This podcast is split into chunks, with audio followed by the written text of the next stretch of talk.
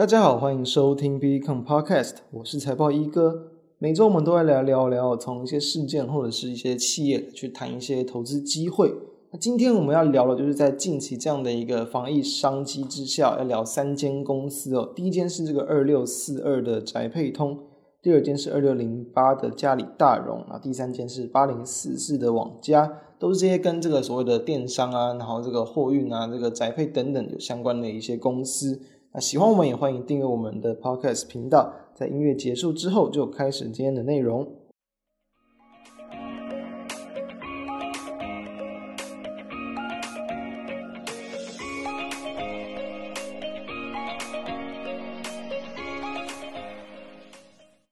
我最近的这个疫情持续扩散嘛，相信对于大多数人都是有不小的一个影响。那当然，负面影响一定是居多的。所以说呢，我们这个地方就要来聊一下相对的。在这样的一个一些负面影响之余呢，其实哦，当然在投资市场上，因为部分的一些这个产业也会受惠到这样所谓的这个防疫生活，所以说呢，我们就在从投资市场之中来找一些不同的机会。当然啦，其实在这个目前这个台湾这个进入三级警戒之后呢，这些防疫概念股的涨幅已经不小了。我们的一个这个作风来讲，当然是不希望或是不鼓励大家在这种地方去做过度的追高。但我们同样可以借由这样的一个这个时空背景一个事件哦，来去多认识这些公司，那甚至再去多找到些投资机会，那也是不错。所以我们就来了解一下。首先，我们现在认识这几间公司他们在做什么的。第一间的二六四二的宅配通，相信大家应该都这个不陌生吧？那当然就做这种宅配物流相关的一些服务。宅配通呢，它其实算是在台湾这个很早就推出这个宅配服务的公司哦，它也是台湾第一家。推出像是电视购物的宅配或代收货款的这个宅配服务的这个业者，他大概在民国八十八年成立，八十九年就已经引进了宅配技术，并且跟这个像全家还有莱尔富开始去推出二十四小时宅配的服务。那还是在一百零二年哦，是这个挂牌上市的，所以它的这个推出这种宅配服务的时间呢，算是比这个嘉里大荣来的再早一些。等等一下我们会谈宅配通它的一个。营运的一个业务的一个比重大约是分成这样，主要就是有分为宅配服务，还有仓储物流服务。宅配服务包含了像是 B to C 啊、C to C 等等的这种配送的一些服务。仓储物流就是对于通常是以企业的客户为主，各种不管像是这种可能这个三 C 啊、电视网购，然后像是这个生活药品、药妆等等这些东西的这个物流的一些解决方案，在营业比重来讲，宅配大约占了七点五成左右。物流大约是二点五成，那他们这种产业的一个上下游，以宅配来看，当然就是因为我们会先去买东西嘛，所以各种的电视购物平台啊、网购平台或是这种啊这个便利商店，都可能是他们的这个上游。那下游的部分就这些所谓的宅配公司啊、宅配到府这种配送的一些公司。那以这个仓储物流来看，上游就包括比如说像这种网购平台以及各种三 C 产品啊、家电啊、生活用品。等等这些各项这种呃，就是消费品的一些供应或者代理商，下的部分就是所有的这些就是配送的一些公司，这是他们的一个上下游的一个状况跟结构。那再来我们来就是来认识一下，就是这个二六零八的嘉里大荣。如果说对于这间公司不太这个熟悉哦，其实哦，这个地方我仅仅简单的搜寻了，然后就看到很很多图，他们的这个就是货车哦，就是那个橘色的，就是几乎整辆都是橘色的。那它在这个。侧两侧的地方会有这个 K E R R Y 这个 Carry 就是嘉里大荣他们的一个这个英文的一个名字哦，应该是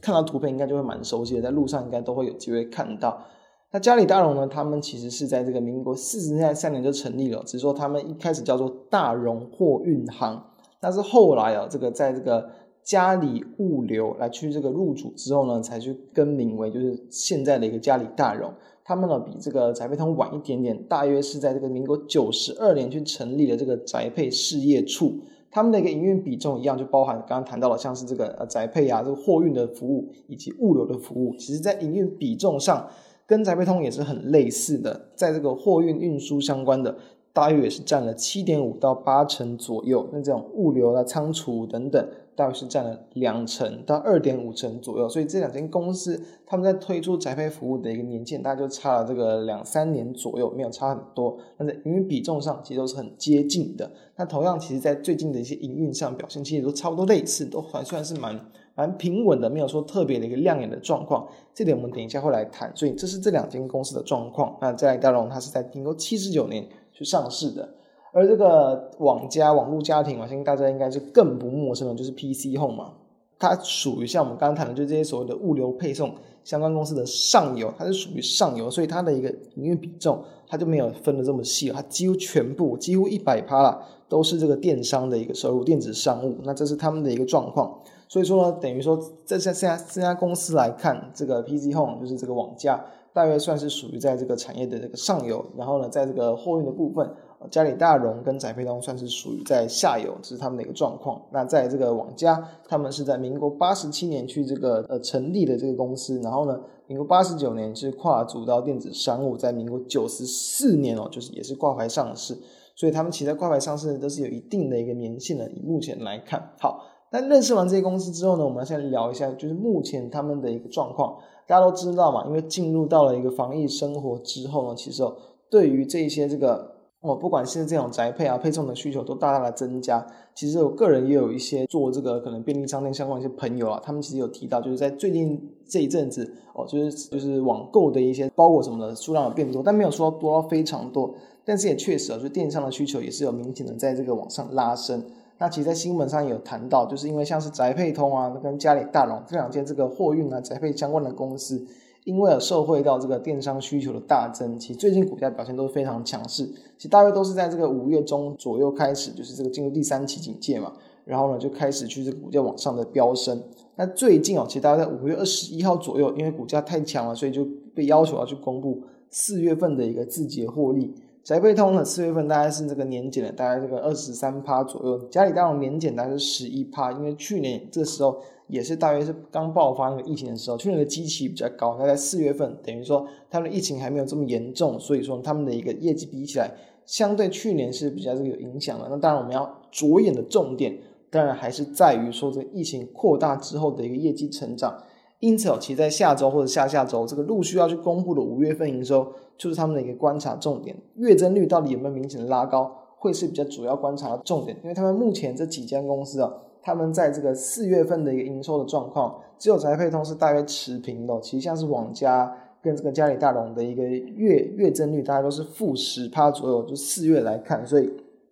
短线上就目前的一个状况，你看不太出有什么明显的一个表现。那当然，在以年增率来看的话，其实像嘉里大荣、网家跟宅配通都是小幅度营收的一个年增率。大概都是在这个三趴到这个九趴之间左右，其实没有很大的一个表现。那就 EPS 来看的话，其实像是在我认为，其实像是宅配通啊，跟这个网家相对表现比较好一点点，都是创下了最近这这个几年的一个这个新高点。单季的获利来看，所以这是比较值得去关注的地方，在于说，如果要你近期的获利表现成长来看的话，我认为网家跟宅配通会比较大的一个机会。但如果是以营收成长来看的话，因为当然大家都知道。有去看股价的话，会知道，其实，在宅配中是最近最强的。最近从低点到高点，其实已经大约一倍左右的一个涨幅。那嘉里大荣大概是四成左右，网家的部分大约是三成左右。为什么？其实像是这个电商的这个涨幅比较小，我们个人也是因为认为啊，大家就想想看啊，自己在被这个防疫这段期间有。特别很明显的去增加各种电商的一些购物的需求，我相信多少有，但是应该没有多非常多。因为其实啊，在这样的一个防疫生活或是疫情的影响之下，很多人其实也都是比较倾向，就是不会过度消费啊。等到以后怎么样？等到以后这真的开始解封之后，我再来去大吃大喝，再来去。疯狂的去玩乐，所以其实有在最近的一些数据有看到，其实不管像是国内国外啊，很多在这近期的一些这个储蓄的一些这个比率都是有明显的一个增加，所以当然对于这种电商相关公司，它一定有受惠，它受惠的幅度可能没有来的这么大，但相对的像这种就是物流宅配等等，因为大家就是几乎没办法去接触，就是这个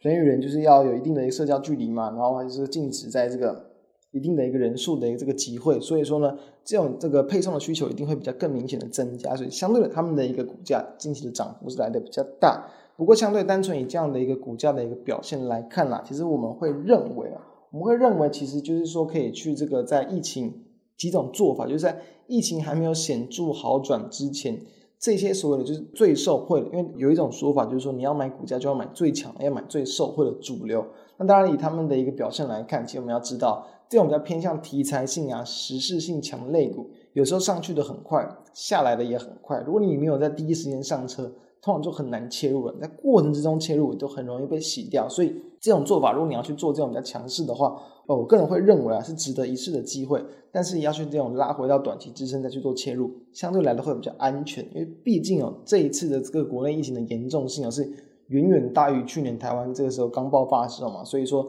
从其他国家的经验来看，其实比较难啦，就太快就把它压下来，就缓和下来，我们认为。还会有一定的一个这个题材性，要比较安稳一点的做法，其实我们就会比较倾向去建议啊，就切入，比如说像网家嘛，它一样，其实在近期的业绩表现算是相对比较好一点点的。以最近单季公布的一个，应该说最近一季啊，就是 Q1 的一个每股盈余一点一七来看，其年增也是大约有这个三十三趴左右。那同样也是大概在二零一七年来的一个单季新高，那季增也是更明显的一个增加，大概增加超过三倍。所以这个地方呢，它其实。创了三年左右的一个单季新高，那四月四月份营收是持续的去创下同期的新高，所以说呢，我们认为这种短线涨幅相对少一点点，同时其实股价已经有拉回了，或许是反而就对于这种风险这个比较趋避者来讲来说，相对比较可以去注意的一个方向，这是我们可以去建议观察的地方。那以目前的整体的一个所谓的一个题材性来看，其实我们认为，因为他们有，其实像 PC Home 也有提到，就是在于说目前的这些物流伙伴，就是他们全台都是照常配送的。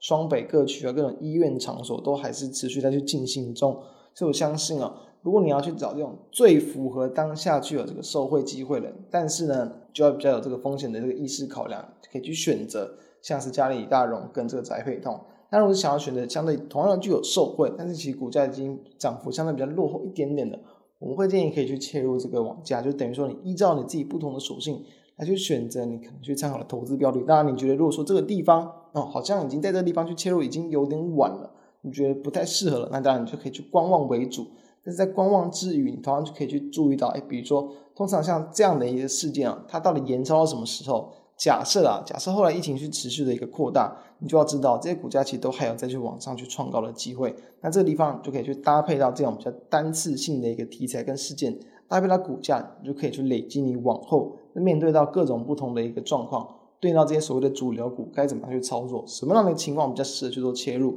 如果没有在一开始切入的话，中间过程什么时候比较适合切入？我们认为这都值得去思考的一些方向。那以上提供给各位，那我们下周再见，拜拜。